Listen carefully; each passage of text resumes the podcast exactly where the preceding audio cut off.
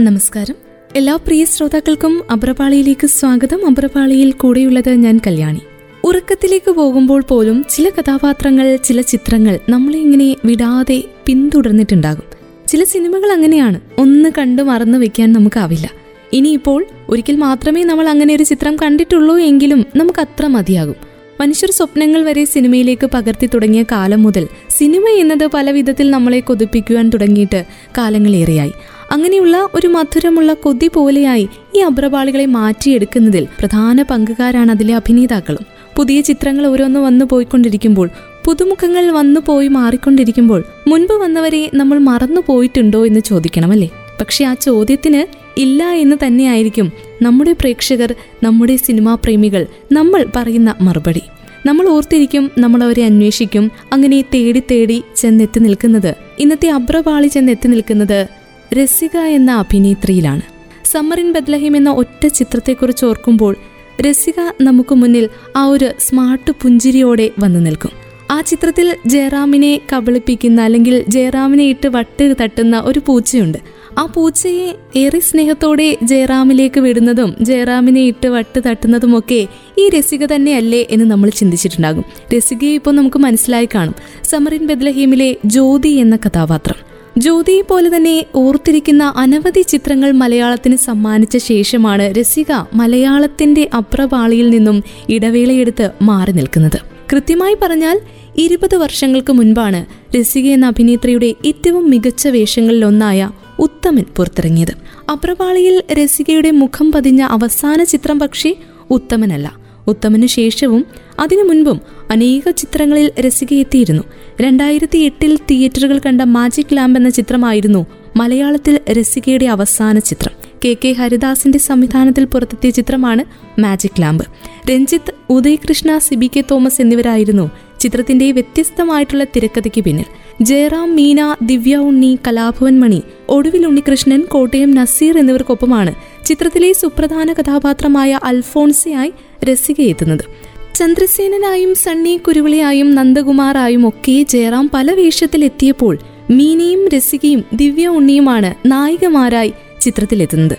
മൂന്നു പേരായി മൂന്ന് മാനറിസങ്ങളിൽ ജയറാം എത്തിയപ്പോൾ മീനയ്ക്കും ദിവ്യ ഉണ്ണിക്കുമൊപ്പം മത്സരാഭിനയം രസിക പുറത്തെടുത്തു.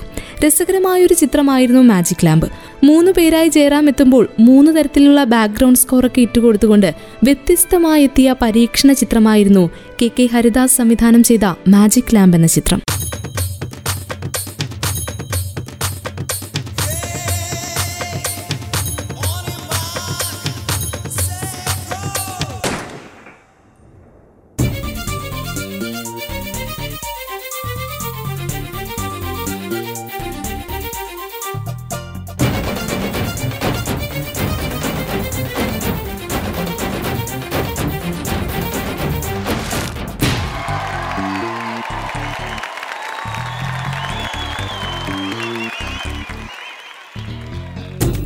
ഓലക്കം ലോലാക്ക് magical love lock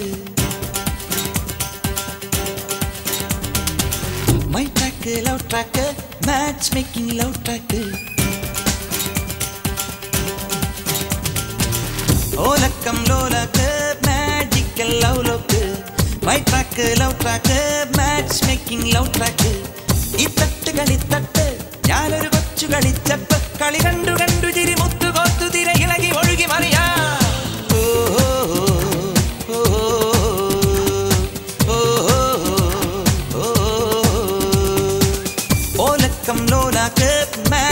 magical love lock my track love track match making love track കളിപ്പന്ത്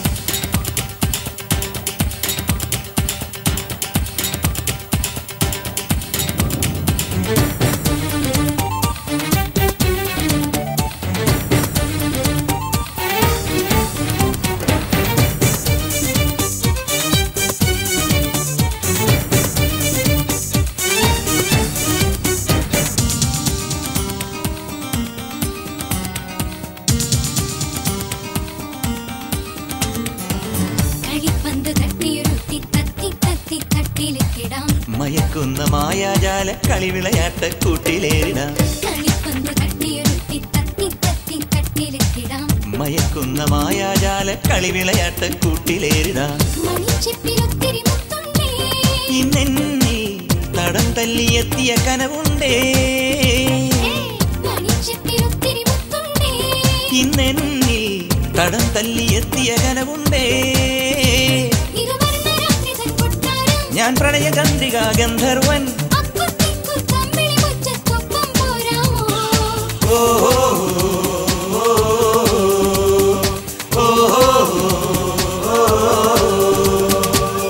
ഓലക്കം ലോലാക്ക് magical love lock my track love track match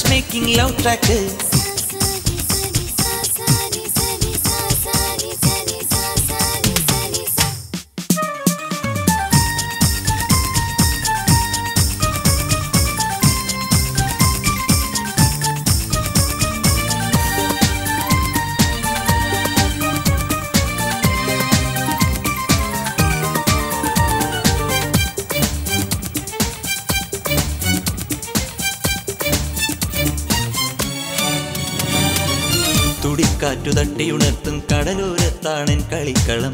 ജയത്തിന്റെ തുടിക്കാറ്റു തട്ടിയുണർത്തും കടലോരത്താണൻ കളിക്കളം. ജയത്തിന്റെ മനസ്സിന്റെ വീണ മുറുക്കി ഞാൻ നെഞ്ചി സ്വരസ്വപ്നരംഗമൊരുക്കി ഞാൻ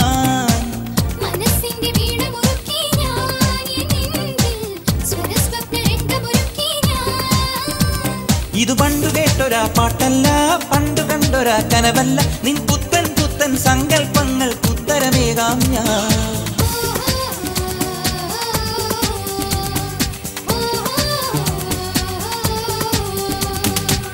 ഓലക്കം ലോലാക്ക് magical love lock my track love track match making love track ഈ തട്ട് കളിത്തട്ട് ഞാനൊരു കൊച്ചു കളിച്ചപ്പ് കളി കണ്ടു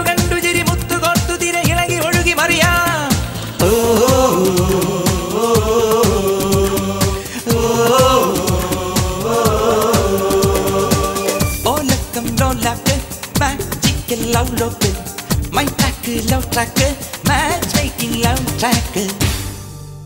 മലയാള വെള്ളിത്തിരയിൽ ചുരുക്കം ചില സിനിമകളിൽ മാത്രമാണ് സംഗീത എന്ന ശരിപ്പേരുള്ള രസിക എത്തിയത്. ചിത്രങ്ങളുടെ എണ്ണം വളരെ കുറവാണെങ്കിലും മലയാളി പ്രേക്ഷകർ രസികയെ ഇന്നും ഓർത്തിരിക്കുന്നത് അവർ അഭിനയിച്ച നല്ല കഥാപാത്രങ്ങളിലൂടെ തന്നെയാണ്. സിനിമാ മേഖലയുമായി കുടുംബ ബന്ധമുള്ളതുകൊണ്ട് തന്നെ എളുപ്പമായിരുന്നു രസികയ്ക്ക് സിനിമയിലേക്ക് കടന്നുവരാൻ. ചെന്നൈയിൽ ജനിച്ച രസികയുടെ അച്ഛന് അരവിന്ദ് എന്ന പേരിൽ ഒരു ഫിലിം സ്റ്റുഡിയോ ഉണ്ടായിരുന്നു അവിടെ.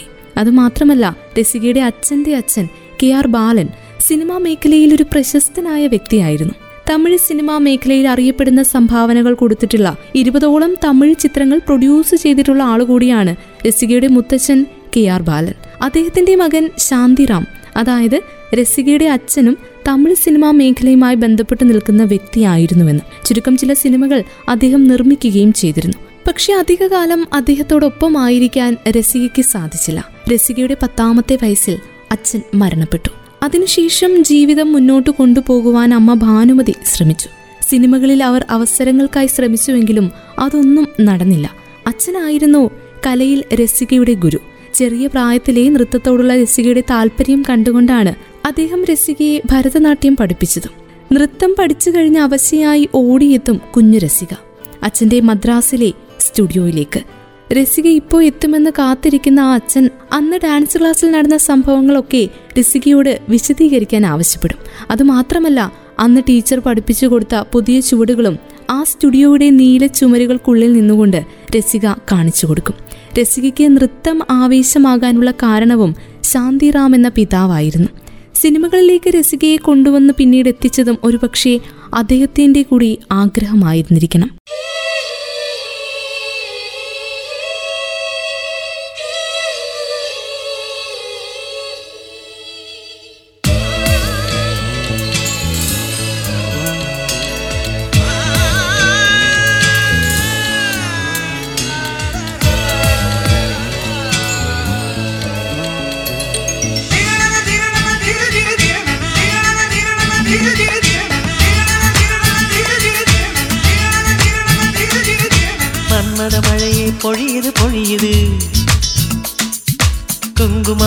விளையுது விளையுது.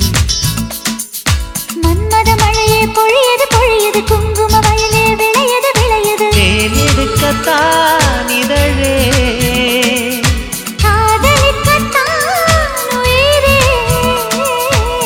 ஆயிரம் கோடி பௌர்ணமி கூடி வாழ்த்திய காதலடி. மன்மத மழையே பொழியுது பொழியுது.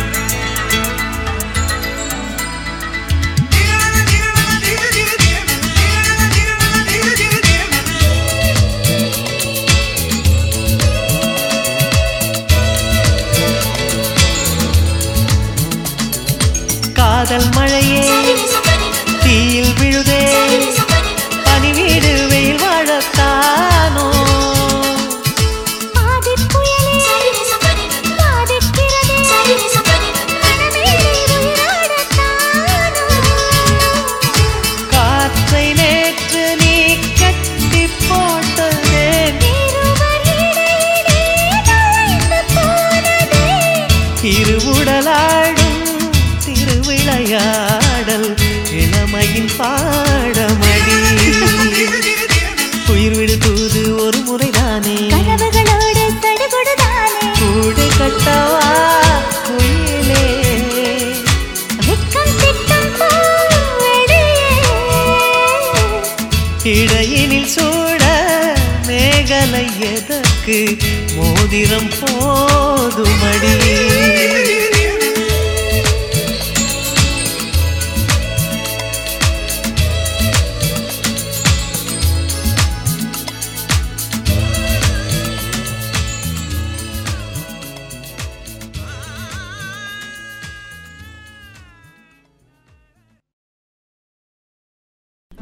ക്ലാസ്സിൽ പഠിക്കുമ്പോഴാണ് അഭിനയിക്കാനുള്ള ആദ്യ അവസരം രസികയുടെ പഠനവേളകൾക്കിടയിൽ വന്ന് വിളിക്കുന്നത്. ഒരു പരസ്യ ചിത്രത്തിന് വേണ്ടിയായിരുന്നു അത്. ഒരു പൗഡറിന്റെ പരസ്യത്തിന് വേണ്ടി. അങ്ങനെ ആദ്യമായി രസിക ക്യാമറയ്ക്ക് മുന്നിൽ നിന്നത് അതിനു വേണ്ടിയായിരുന്നു. അത് കഴിഞ്ഞ് ഒൻപതാം ക്ലാസ്സിൽ പഠിക്കുമ്പോഴായിരുന്നു നായികയായി ആദ്യ ചിത്രത്തിലെത്തിയത്. പൂഞ്ചോല എന്നായിരുന്നു ചിത്രത്തിന്റെ പേര്. വെങ്കട് പ്രഭുവിന്റെ നായികയായാണ് ഈ ചിത്രത്തിൽ രസിക അഭിനയിച്ചത്. ആയിരത്തി തൊള്ളായിരത്തി തൊണ്ണൂറുകളിലാണ് അഭിനയ ജീവിതത്തിന് രസിക ആരംഭം കുറിക്കുന്നത്. തുടക്കം പക്ഷേ അനുഭവങ്ങളുടേതും പാളിച്ചകളുടേതുമായി മാറി. പൂഞ്ചോല കാതലെ നിമ്പതി ഉദിലിക്ക് വരലാമേ എന്നിങ്ങനെ മൂന്ന് ചിത്രങ്ങളിലാണ് തുടർച്ചയായി രസിക ആ ചെറിയ പ്രായത്തിൽ അഭിനയിച്ചത്. പക്ഷേ ഈ മൂന്ന് ചിത്രങ്ങളും പുറത്തിറങ്ങിയില്ല. ദീർഘനാൾ പെട്ടിക്കുള്ളിൽ കിടന്ന ചിത്രങ്ങളായി മാറി അത്. ആദ്യ അവസരങ്ങൾ ഈ വിധം പരാജയമായത് രസികയെ കുറച്ചൊന്നുമല്ല തളർത്തിയത്. അതുമാത്രമല്ലായിരുന്നു മറ്റുള്ളവരുടെ കുറ്റങ്ങളും ഏറെ കേട്ട ഒരു സമയം. ആ സമയം എന്നാൽ രസികയുടെ കഷ്ടകാലം തന്നെയായിരുന്നുവെന്ന് അവർ തന്നെ പിന്നീട് പല അഭിമുഖങ്ങളിലും പറഞ്ഞിട്ടുണ്ട്. പക്ഷേ ഉള്ളിൽ എപ്പോഴും പ്രതീക്ഷകളുടെ വെളിച്ചമായി അച്ഛൻ നിറഞ്ഞു നിന്നു. ആ അനുഗ്രഹ വർഷം തനിക്കുമേൽ ചൊരിഞ്ഞുകൊണ്ടിരിക്കുന്ന പിതാവിന്റെ അനുഗ്രഹം തേടിക്കൊണ്ട് വീണ്ടും അവസരങ്ങൾക്കായി രസിക കാത്തിരുന്നു. ഇതിനിടയിൽ മലയാളത്തിലും രസിക അഭിനയ അവസരങ്ങൾക്കായി ചില പരീക്ഷണങ്ങൾ നടത്തി. മലയാളത്തിൽ നിന്നും ഒരു ക്ഷണം ഉണ്ടാകുമെന്ന് രസികയ്ക്ക് ഉറപ്പായിരുന്നു. അങ്ങനെയാണ് കാത്തിരുന്ന വിളി പോലെ മലയാള സിനിമയിലേക്ക് രസികയുടെ വാതിൽ തുറന്നുകൊണ്ട് ഗംഗോത്രി എന്ന ചിത്രമെത്തുന്നത്. അതിനു മുന്നേ ആയിരുന്നു മറ്റു മൂന്ന് തമിഴ് പടങ്ങൾ ചെയ്തത്. അതിനുശേഷമാണ് മലയാളത്തിൽ സുരേഷ് ഗോപി ചിത്രമായ ഗംഗോത്രിയിൽ എത്തുന്നതെങ്കിലും ഈ ചിത്രമാണ് രസികയുടെ ആദ്യ റിലീസ് ചിത്രം. തമിഴിൽ ആ മൂന്ന് പടങ്ങളും അങ്ങനെയേ ഇരുന്നു തിയേറ്റർ കാണാതെ. ഒരു ബിഗ് ബഡ്ജറ്റ് ചിത്രമായിരുന്നു ഗംഗോത്രി. നായികാവേഷമൊന്നുമല്ലായിരുന്നുവെങ്കിലും ഉപനായികയായി എത്തിയ രസികയെ നമുക്ക് ശ്രദ്ധിക്കാതിരിക്കാനായില്ല.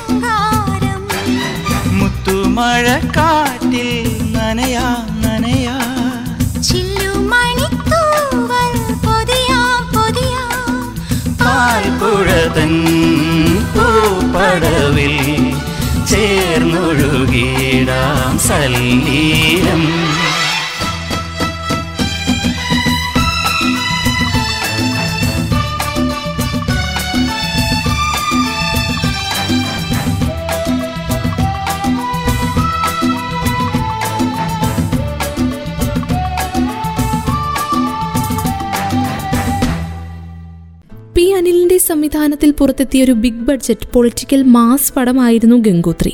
ഈ ചിത്രത്തിന്റെ അണിയറയിൽ പ്രവർത്തിച്ചവരും അഭിനേതാക്കളും എല്ലാം പ്രമുഖരായിരുന്നു. തമിഴ് ആക്ട്രസ് റോജ ആദ്യമായി അഭിനയിച്ച മലയാളം സിനിമ ഇതായിരുന്നു. റോജ രസിക സുരേഷ് ഗോപി എന്നിവർക്കൊപ്പം Thilakan Rajan P Dev Ratheesh Devan N F Varghese തുടങ്ങി മികച്ചൊരു കാസ്റ്റ് തന്നെ ഉണ്ടായിരുന്നു ഗംഗോത്രിക്ക്. എസ് പി വെങ്കടേഷ് ഈണം പകർന്ന് ഗിരീഷ് പുത്തഞ്ചേരി എഴുതിയ ഗാനങ്ങൾ ശ്രദ്ധിക്കപ്പെട്ടിരുന്നുവെങ്കിലും ഗംഗോത്രി ഒരു പരാജയ ചിത്രമായിരുന്നു. അത് കഴിഞ്ഞ് ആയിരത്തി തൊള്ളായിരത്തി തൊണ്ണൂറ്റി ഏഴിൽ പുറത്തെത്തിയ ആറ്റുവേലയിൽ അനു ആനന്ദിന്റെ നായികയായി രസികയെത്തി. ശ്രീകുമാർ അരുക്കുറ്റി കഥാ തിരക്കഥാ സംഭാഷണം എന്നിവ നിർവഹിച്ചുകൊണ്ട് എൻ ബി രഘുനാഥ് സംവിധാനം നിർവഹിച്ച ചിത്രമായിരുന്നു ആറ്റുവേല. പക്ഷേ നിർഭാഗ്യം എന്നത് ഇവിടെയൊക്കെ രസികയെ പിന്തുടരുകയായിരുന്നു. ആറ്റുവേലയും വലിയ രീതിയിൽ പരാജയപ്പെട്ടതോടെ ആകെയുണ്ടായിരുന്ന പ്രതീക്ഷകൾ രസികയിൽ നശിച്ചു. സ്വയം കുറെ കുറ്റപ്പെടുത്തലുകൾ രസിക നടത്തി. മറ്റൊന്നിലേക്ക് ശ്രദ്ധ കേന്ദ്രീകരിക്കുവാനും അഭിനയം പറ്റിയ പണിയല്ലേ എന്നും സ്വയം രസിക രസികയെ തന്നെ പറഞ്ഞു പഠിപ്പിച്ച സമയം കൂടിയായിരുന്നു അത്. എന്ത് ചെയ്യണമെന്ന് തീരുമാനിക്കാനുള്ള സമയം രസികയ്ക്ക് ഉണ്ടായിരുന്നില്ല അഭിനയം പൂർണമായും ഉപേക്ഷിക്കണോ പഠനം തുടരണോ എന്നൊക്കെയുള്ള തീരുമാനങ്ങളിൽ പെട്ട് ഉഴലുകയായിരുന്നു രസികയുടെ മനസ്സ്. അങ്ങനെ അഭിനയം പൂർണമായും ഉപേക്ഷിച്ചുകൊണ്ട് പഠനം തുടർന്നു കൊണ്ടുപോകുവാൻ തീരുമാനിച്ച സമയത്തും അവസരങ്ങൾ കന്നഡയിലും തമിഴിലും രസികയെ തേടിയെത്തി. രസിക പഠനത്തിനായി സമയം നീക്കിവെച്ചുവെങ്കിലും കൈവന്ന അവസരങ്ങളൊന്നും വേണ്ട എന്ന് വെച്ചില്ല. കന്നഡ തമിഴ് എന്നീ ഭാഷകളിൽ തുടർച്ചയായി അഭിനയിച്ചു.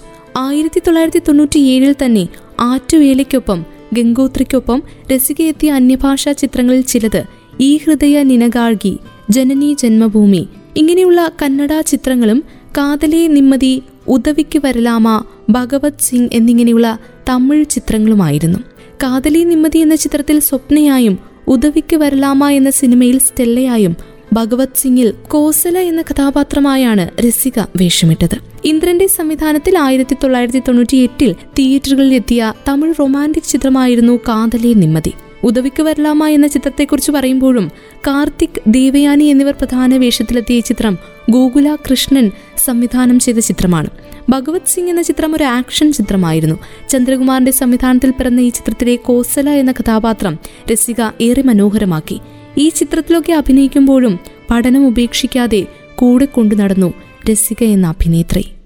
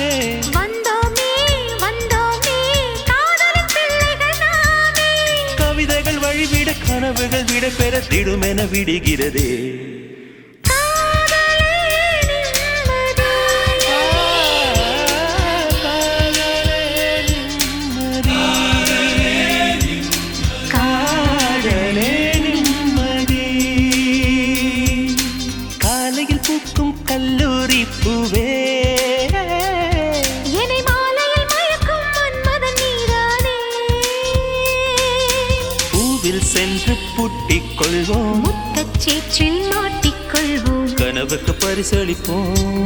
வானம் சென்று நீளம் கொள்வோம். காதல் கொண்டு காலம் வெல்வோம். நிழலுக்கு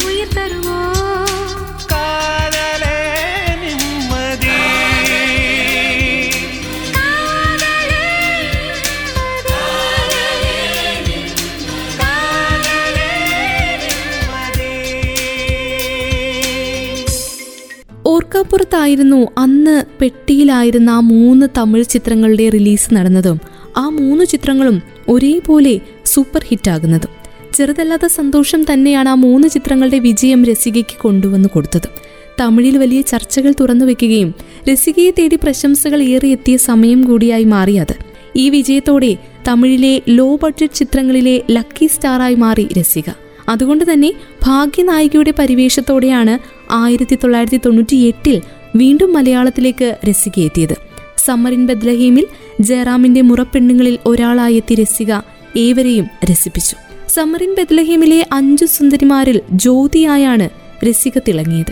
മലയാളത്തിൽ ഏറ്റവും കൂടുതൽ റിപ്പീറ്റ് വാല്യൂ ഉണ്ടായ സിനിമയാണ് തൊണ്ണൂറ്റിയെട്ടിൽ തിയേറ്ററുകളിൽ എത്തിയ സമ്മറിൻ ബദ്ലഹീം സിനിമ ഇറങ്ങി ഇരുപത്തിനാലാം വർഷത്തിലേക്ക് കടക്കുമ്പോഴും പ്രേക്ഷക മനസ്സിൽ ചിത്രത്തോടുള്ള പ്രിയം മാഞ്ഞിട്ടില്ല. ഒരു സിനിമയുടെ രണ്ടാം ഭാഗത്തിന് വേണ്ടിയുള്ള ഒരു കാത്തിരിപ്പിനെ കുറിച്ച് പറയുമ്പോൾ സമ്മറിൻ ബദലഹീം അത്തരത്തിലൊരു ചിത്രമാണ്. രണ്ടാം ഭാഗത്തെക്കുറിച്ചുള്ള പ്രഖ്യാപനങ്ങൾ വന്നതും നമ്മൾ ഈ അടുത്ത് കേട്ടു. രണ്ടാം ഭാഗം പുറത്തു വരുമ്പോൾ പൂച്ചക്കുട്ടിയെ വിട്ടുകൊണ്ട് ജയറാമിനെ സ്നേഹിക്കുന്ന ആ പെൺകുട്ടി രസിക തന്നെയാകുമെന്ന് പ്രതീക്ഷിച്ചിരിക്കുന്ന കുറേയേറെ ആരാധകരും നമ്മുടെ ഇടയിലുണ്ട്. ജയറാമിന്റെ രവിശങ്കർ എന്ന കഥാപാത്രവും രസികയുടെ ജ്യോതി എന്ന കഥാപാത്രവും തമ്മിലുള്ള ഒരു കെമിസ്ട്രി ഈ ചിത്രം കാണുമ്പോൾ നമുക്ക് മനസ്സിലാകും. രവിശങ്കർ എന്ന കഥാപാത്രത്തിനടുത്തുള്ള രസികയുടെ പെരുമാറ്റം തിരിച്ചും കുറച്ച് റൊമാന്റിക് ആയിരുന്നു രവിയും എന്ന് നമുക്ക് തോന്നും. പാട്ടുകളിലെല്ലാം അത് ഉടനീളം കാണാം. അവർ തമ്മിലുള്ള കോംബോ പിന്നെയും ജ്യോതി എന്ന ആ കഥാപാത്രത്തെക്കുറിച്ച് പറയുമ്പോൾ ആ കൂട്ടത്തിൽ നല്ല സ്മാർട്ടായിട്ടുള്ള ഒരു കഥാപാത്രമായിരുന്നു രസികയുടെ ജ്യോതി. ചിത്രത്തിൽ അധിക പ്രാധാന്യമുള്ള വേഷമൊന്നും ആയിരുന്നില്ല രസികയുടേത് എങ്കിലും ജ്യോതിയും ജയറാമിന്റെ കഥാപാത്രം രവിയും ചേർന്നതുകൊണ്ട് മാത്രമാണ് കൺഫ്യൂഷൻ തീർക്കണമേ എന്ന ഗാനം ഇത്രയ്ക്ക് അനശ്വരമായത് ഇത്രയ്ക്ക് വൈബായത് ഇത്രയും എനർജിയായത് രസികയുടെ നൃത്തത്തെ പുകഴ്ത്താതെ വയ്യ. ഊട്ടിയെന്ന സ്വർഗത്തിൽ പകർത്തിയെടുത്ത അതിമനോഹര ചിത്രകാവ്യം സമ്മറിൻ ബദ്ലഹേമിന്റെ ഊർജത്തിന് പിന്നിൽ രസികയുമുണ്ട്. എം ജിയുടെ തകർപ്പൻ ആലാപനം നമ്മൾ കേട്ടു.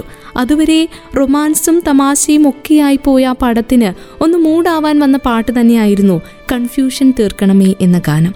സമ്മറിൻ ബദലഹിം ടീമിന് ഒന്ന് ആഘോഷിക്കണമെന്ന് തോന്നിയപ്പോൾ എടുത്ത പാട്ട് പോലെ നമുക്ക് തോന്നും. തൊണ്ണൂറുകളുടെ ലെഗസി അലയടിക്കുന്ന ഈ ഗാനത്തിന് രസിക പകർന്നു കൊടുത്ത ഊർജത്തെ കാണാതെ പോകുവാനാവില്ല.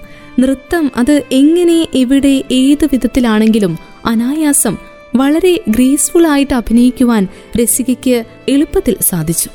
ഒരുപക്ഷെ അങ്ങനെ കഴിഞ്ഞത് ബാല്യകാലം മുതൽ കൂടെ കൂട്ടിയ നൃത്തമെന്ന ഉപാസന തന്നെയായിരുന്നു. പിതാവിന്റെ നിർബന്ധത്തിന് നൃത്തം പഠിക്കാൻ പോയതുകൊണ്ട് തന്നെയായിരുന്നു. സമറിൻ ബദ്ലഹീമിൽ മഞ്ജു വാര്യരുടെ ആമി കഴിഞ്ഞാൽ എല്ലാവരുടെയും ശ്രദ്ധ പിടിച്ചു പറ്റിയ കേന്ദ്ര കഥാപാത്രം രസികയുടെ ജ്യോതി തന്നെയാണ്. അഭിനയ പ്രാധാന്യമില്ലെങ്കിലും രസിക ഉണ്ടാക്കിയ അഭിനയത്തിലെ ഓളം കാണാതിരിക്കുവാൻ സാധിക്കില്ല.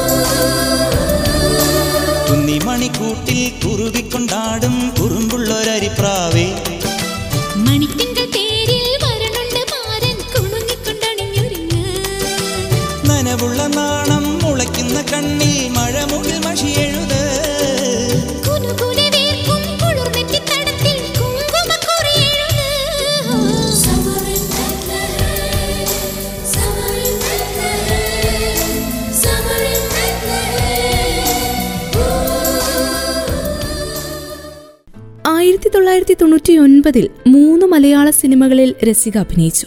ദീപസ്തംഭ മഹാശ്ചര്യം ഇംഗ്ലീഷ് മീഡിയം എഴുപുന്നത്തരകൻ എന്നിങ്ങനെയുള്ള ചിത്രങ്ങളിലാണ് രസിക എത്തിയത്.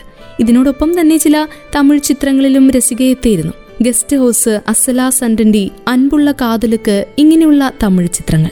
തമിഴിലെ ഈ മൂന്ന് ചിത്രങ്ങളും ശരാശരി നിലവാരം മാത്രമാണ് കാഴ്ചവെച്ചതെങ്കിലും അതേ വർഷം ഇറങ്ങിയ മലയാള സിനിമകളിൽ ഇംഗ്ലീഷ് മീഡിയം എന്ന ചിത്രം ഒഴിച്ചു നിർത്തിക്കഴിഞ്ഞാൽ മറ്റ് രണ്ട് ചിത്രങ്ങളും ശ്രദ്ധിക്കപ്പെട്ട ചിത്രങ്ങളായി മാറി. അടയാളപ്പെട്ട കഥാപാത്രങ്ങളായി മാറി. കെ മധുവിന്റെ സംവിധാനത്തിൽ തിയേറ്ററുകളിലെത്തിയ ദീപസ്തംഭം മഹാശ്ചര്യം എന്ന ചിത്രം ദിലീപ് ഓട്ടൻതുള്ളൽ കലാകാരനായി എത്തുന്ന ചിത്രം ഈ സിനിമയിൽ പ്രിയ എന്ന തമ്പുരാട്ടി കുട്ടിയായാണ് രസിക എത്തുന്നത്. ആയിരത്തി തൊള്ളായിരത്തി തൊണ്ണൂറ്റി ഒൻപതിലായിരുന്നു ദീപസ്തംഭം മഹാശ്ചര്യം എന്ന ചിത്രത്തിന്റെ റിലീസ്. ദിലീപും ജോമോളും ഉണ്ടെങ്കിലും രസികയുടെ മാത്രം സിനിമയായിരുന്നു ദീപസ്തംഭം മഹാശ്ചര്യം. ഏവരും വാനോളം ഉയർത്തിയ അഭിനയമായിരുന്നു ഈ ചിത്രത്തിലും അവരുടേത്. മലയാളികൾ എന്നും മനസ്സിൽ സൂക്ഷിക്കുന്ന പാട്ടുകൾ തന്നൊരു ചിത്രമാണ് ഇത്. അത് തന്നെയാവും ഈ സിനിമയെ വ്യത്യസ്തമാക്കുന്നത്. നന്ദി പറയാൻ മാത്രം അറിയാവുന്ന ഒരു നായകൻ പിന്നെ ജോമോൾ എന്ന നായിക ഇതൊക്കെ പ്രേക്ഷകർ പറഞ്ഞപ്പോഴും അവർ അന്വേഷിച്ചത് രണ്ടാം നായികയായി എത്തി തിളക്കമാർന്ന അഭിനയം തന്നെ കാഴ്ചക്കാർക്ക് സമ്മാനിച്ച രസികയായിരുന്നു. പ്രിയ എന്ന തമ്പുരാട്ടിക്കുട്ടിയായി ഒടുവിലിനൊപ്പം രസിക മത്സരിച്ചഭിനയിച്ച ചിത്രമായിരുന്നു അത്. നല്ലൊരു ത്രെഡുള്ളൊരു ചിത്രമായിരുന്നുവെങ്കിലും ശ്രദ്ധിക്കപ്പെടേണ്ടതായിരുന്നുവെങ്കിലും അക്കാലത്തിന് അനുയോജ്യമല്ലാതിരുന്ന അസ്ഥാനത്തിറങ്ങിയ ഒരു പടം പോലെയായി മാറിയ ചിത്രമായിരുന്നു അത്. ചിത്രത്തിലെ പാട്ടുകളെല്ലാം പക്ഷേ സൂപ്പർ ഹിറ്റായി യൂസഫ് അലി കച്ചേരി മോഹൻ സിത്താര കൂട്ടുകെട്ടിന്റെ സുവർണ കാലഘട്ടമെന്ന് വിശേഷിപ്പിക്കാവുന്ന ഒരു കാലഘട്ടത്തിൽ പുറത്തിറങ്ങിയ ചിത്രം തന്നെയായിരുന്നു ദീപസ്തപ മഹാശ്ചര്യം അവരുടെ തന്നെ വാസന്തിയും ലക്ഷ്മിയും ഈ ചിത്രം വർണക്കാഴ്ചകൾ കരുമാടിക്കുട്ടൻ ജോക്കർ സ്നേഹിതൻ ഊമപ്പെണ്ണിനുരയാടപ്പയ്യൻ അങ്ങനെ പാട്ടുകൾ കൊണ്ട് യൂസഫ് അലി കെച്ചേരിയും മോഹൻ സിത്താരയും ഒരു സ്വർഗം തീർത്തുകൊണ്ടിരിക്കുന്ന സുവർണ സമയമായിരുന്നു ആ സമയം. പാട്ടുകളാൽ ശ്രദ്ധിക്കപ്പെട്ട സിനിമയെന്ന് നമുക്ക് ദീപസ്തംഭം മഹാശ്ചര്യത്തെ വിളിക്കാം. അങ്ങനെ ഒരുപാട് ചിത്രങ്ങൾ കുറഞ്ഞ കാലത്തിനുള്ളിൽ ഈ കൂട്ടുകെട്ടിൽ നിന്നും പുറത്തിറങ്ങിയ സമയം കൂടിയായി മാറി ആയിരത്തി തൊള്ളായിരത്തി തൊണ്ണൂറ്റിയൊൻപത്.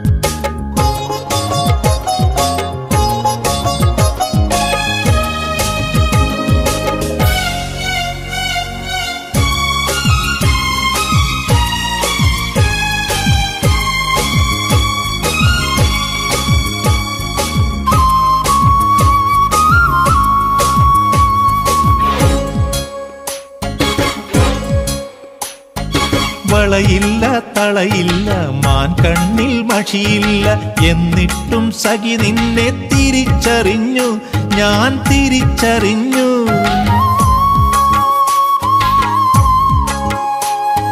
വളയില്ല തളയില്ല മാൻ കണ്ണിൽ മഷിയില്ല എന്നിട്ടും സഖി നിന്നെ തിരിച്ചറിഞ്ഞു ഞാൻ തിരിച്ചറിഞ്ഞു.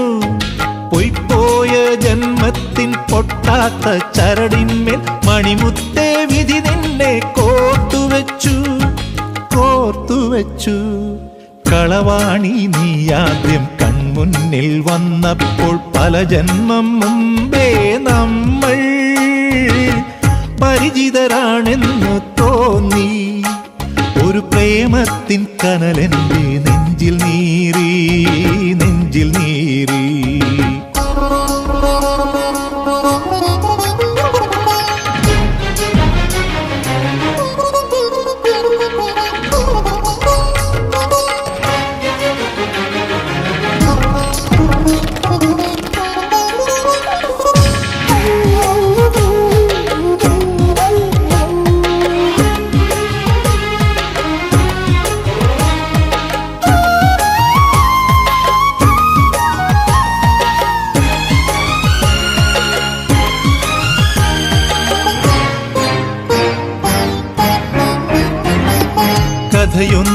പറയാതെ ഹൃദയങ്ങൾ അറിയാതെ വരമായി സഖി നിന്നെ തിരിച്ചു തന്നു എന്നെ വിളിച്ചു തന്നു.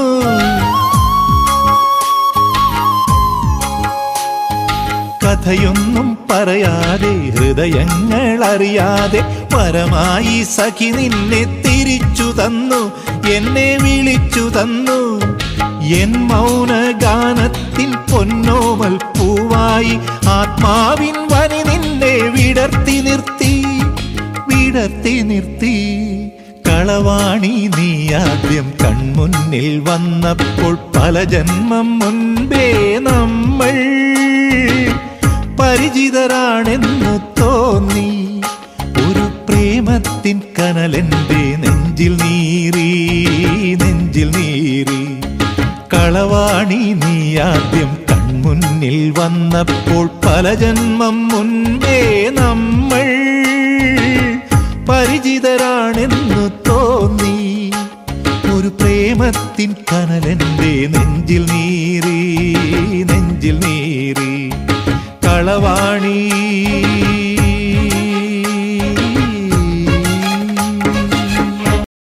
വിശ്വംഭരന്റെ എഴുപുന്ന തരകനിൽ മമ്മൂട്ടിയുടെ തരകനെ പ്രണയിക്കുന്ന ഐശ്വര്യ എന്ന മോഡേൺ ഗേൾ പ്രദീപിന്റെ ഇംഗ്ലീഷ് മീഡിയം എന്ന ചിത്രത്തിൽ രാധിക എന്ന കഥാപാത്രം. ആ വർഷം രസികയുടേതായി പുറത്തെത്തിയ ആ മൂന്ന് ചിത്രങ്ങളും അവരെ ഏറ്റവും ഭംഗിയുള്ളതാക്കി പ്രേക്ഷകന് മുന്നിൽ നിർത്തിയ ചിത്രങ്ങളായിരുന്നു. എഴുപുന തരകനിൽ മിന്നും നില തിങ്കളായി എന്ന ഗാനരംഗം ഉജ്ജ്വലമാക്കിയ നടിയാണ് രസിക. രസികയുടെ ഏറ്റവും വലിയ പ്രത്യേകത അഭിനയിക്കുന്ന ഓരോ സീനിലും കൊടുക്കുന്ന എനർജി ആയിരുന്നു. ഈ പാട്ടിനെ തന്നെ നോക്കുകയാണെങ്കിൽ പാട്ടിന്റെ ഫുൾ എനർജി ഫീൽ അത് രസികയുടെ കൊറിയോഗ്രാഫി തന്നെയാണെന്ന് പറയാം. വിദ്യാസാഗറിന്റെ ഈണത്തോട് ചേർന്ന് പോകുന്ന അടിപൊളി നൃത്തച്ചുവടുകൾ ഈ സിനിമയിലെ ഏറ്റവും എനർജറ്റിക് ആയ സോങ് ഇത് തന്നെയാണെന്ന് രണ്ടാമതൊന്നും ആലോചിക്കാതെ നമുക്ക് പറയുവാൻ സാധിക്കും. ഇംഗ്ലീഷ് മീഡിയം എന്ന സിനിമയെക്കുറിച്ച് പറയുമ്പോൾ ആ ചിത്രത്തിൽ നായകനെ പ്രതിസന്ധി ഘട്ടങ്ങളിൽ രക്ഷപ്പെടുത്തുന്ന രാധിക എന്ന കഥാപാത്രമായിട്ടാണ് രസിക എത്തുന്നത്. രാധികയിലൂടെ തന്നിലെ അഭിനേത്രിയുടെ റേഞ്ച് വെളിപ്പെടുത്തി. രസിക. ഐ വി ശശിയുടെ ശ്രദ്ധ എന്ന ചിത്രത്തിലെ തീവ്രവാദി പെൺകുട്ടി ജനീഷയായി തന്റെ തിരജീവിതത്തിലെ ഏറ്റവും മികച്ച കഥാപാത്രമായി എത്തി രസിക. മലയാളത്തിലെ രസികയുടെ ഏറ്റവും മികച്ച കഥാപാത്രങ്ങളുടെ ലിസ്റ്റ് എടുത്തു നോക്കിയാൽ ആദ്യം ഉറപ്പായും ഉണ്ടാകുന്നത് ജനീഷ എന്ന കഥാപാത്രമാണ്. കരുത്തുറ്റ പ്രകടനത്തിലൂടെ രസിക ചിത്രത്തിലെ മറ്റു നായികമാരോടൊപ്പം മത്സരാഭിനയം കാഴ്ചവെച്ചു. ശോഭന സീമ അഭിരാമി ഇന്ദ്രജ എന്നീ അഭിനേത്രികളുടെ സ്ക്രീൻ സ്പേസിനെ നിഷ്പ്രഭമാക്കിയിരുന്നു പലപ്പോഴും രസികയുടെ അവതരണം. ടി. ദാമോദരനും ഡോക്ടർ രാജേന്ദ്ര ബാബുവുമായിരുന്നു ഈ ചിത്രത്തിന്റെ തിരക്കഥ. ഇങ്ങനെയൊക്കെയാണെങ്കിലും മോഹൻലാലിന്റെ കരിയറിലെ വൻ പരാജയ ചിത്രങ്ങളിലൊന്നാണ് ശ്രദ്ധ എന്ന ചിത്രം. രണ്ടായിരത്തിൽ മൂന്ന് ചിത്രങ്ങളിൽ അഭിനയിച്ച രസിക നായിക സ്നേഹിക്കും ഉപനായിക സുചിത്രയ്ക്കും ഒരുപടി താഴെ നിന്നൊരു ചിത്രം ഇങ്ങനെയൊരു നിലാപക്ഷി എന്ന ചിത്രത്തിലാണ്. അതേസമയം വർണക്കാഴ്ചകൾ എന്ന ചിത്രം പറയുകയാണെങ്കിൽ ദിലീപിനെ വട്ടുകളിപ്പിക്കുന്ന സൂസൻ എന്ന അനാഥ പെൺകുട്ടിയെ ആ കഥാപാത്രത്തെ നിയന്ത്രിത പ്രകടനത്തിലൂടെ ഏറ്റവും സുന്ദരമാക്കിയിരിക്കുന്നതാണ് നമ്മൾ പ്രേക്ഷകർ കണ്ടത്. നിസാറിന്റെ ചില്ലക്ഷരങ്ങളിലെ നാടൻ കുട്ടി സുമിത്രയിൽ രസികയ്ക്ക് അമിത പ്രതീക്ഷയുണ്ടായിരുന്നു. മുരളി ഖുഷ്ബു എന്നിവർ പ്രധാന താരങ്ങളായെത്തിയ ചിത്രം പക്ഷേ പാതിയിൽ മുടങ്ങി. പൂജാവർമ്മ എന്ന കഥാപാത്രത്തെ അവതരിപ്പിച്ച ടി എസ് സുരേഷ് ബാബുവിന്റെ ശംഭു മഹാദേവ എന്ന ചിത്രം. പ്രിവ്യൂ ഷോ വരെ നടന്നിട്ടും പുറത്തിറങ്ങാതെ പോയത് രസികയുടെ സ്വകാര്യ ദുഃഖങ്ങളിൽ മറ്റൊന്നായി മാറി.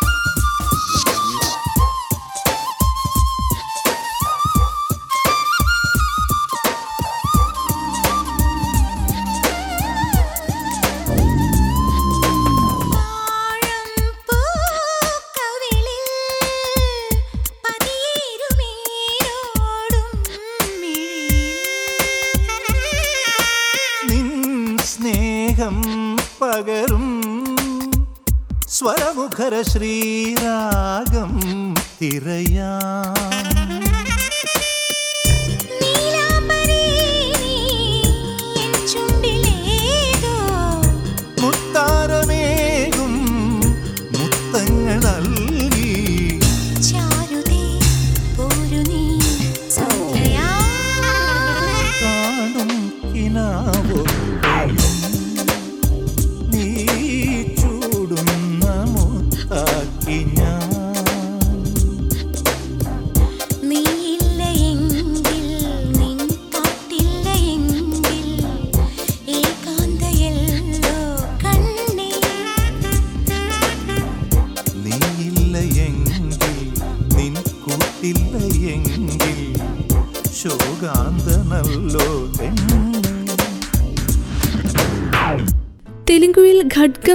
ചിത്രം ചെയ്തതോടെ രസികയുടെ കരിയർ വേറൊരു തലത്തിലേക്കാണ് ഉയർന്നത്.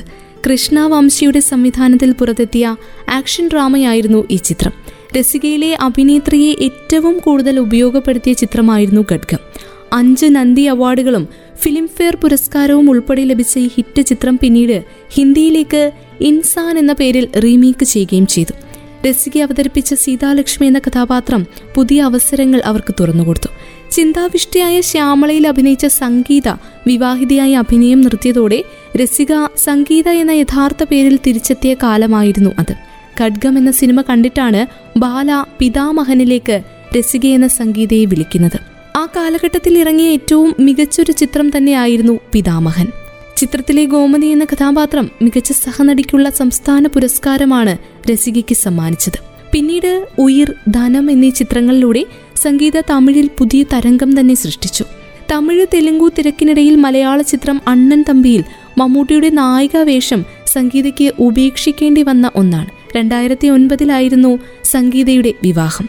ക്രിഷ് സംഗീത ദമ്പതികൾക്ക് ഒരു മകളാണ് ഉള്ളത്. വിവാഹശേഷവും പക്ഷേ സംഗീത അഭിനയത്തിലേക്ക് സജീവമായി. മിനി സ്ക്രീനിലും സംഗീത എത്തി റിയാലിറ്റി ഷോസിലെ വിധികർത്താവായും ആരാധകർ സംഗീതയെ കണ്ടു. വിജയ് ടി വിയിലെ ഹിറ്റ് പരിപാടിയായ ജോഡി നമ്പർ വണ്ണിൽ സിലംബരശനും സുന്ദരത്തിനൊപ്പം ജഡ്ജായിരുന്നത് സംഗീതയായിരുന്നു. അതേ പരിപാടിയുടെ രണ്ടാമത്തെയും മൂന്നാമത്തെയും സീസണിൽ സംഗീത തുടർച്ചയായി അവർക്കൊപ്പമുണ്ടായി. സിംഗപ്പൂരിലും മറ്റു രാജ്യങ്ങളിലുമൊക്കെ സംഘടിപ്പിക്കുന്ന നൃത്ത മത്സരങ്ങളിലും സംഗീത വിധികർത്താവായി പോയിരുന്നു. തമിഴിലും തെലുങ്കുവിലും രസികത്തോടെയുള്ള കഥാപാത്രങ്ങളായി സംഗീത ഇപ്പോഴും എത്താറുണ്ട്. പക്ഷേ മലയാളത്തിൽ അവസരങ്ങൾ കുറഞ്ഞു.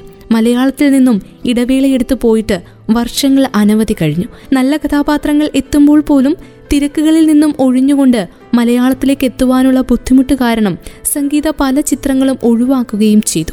മലയാളത്തിൽ നിന്നും വലിയൊരു ബ്രേക്കാണ് താൻ എടുത്തതെന്ന് സംഗീതയ്ക്ക് നല്ലവണ്ണം അറിയാം. കാരണം മലയാളി ആരാധകർ സംഗീതയെ എവിടെയെങ്കിലും വെച്ച് കണ്ടുമുട്ടുമ്പോൾ സമ്മറിൻ ബെദ്ലഹേമിൽ പൂച്ചക്കുട്ടിയെ വിടുന്നയാൾ സംഗീതയല്ലേ എന്ന് ചോദിക്കാറുണ്ട്.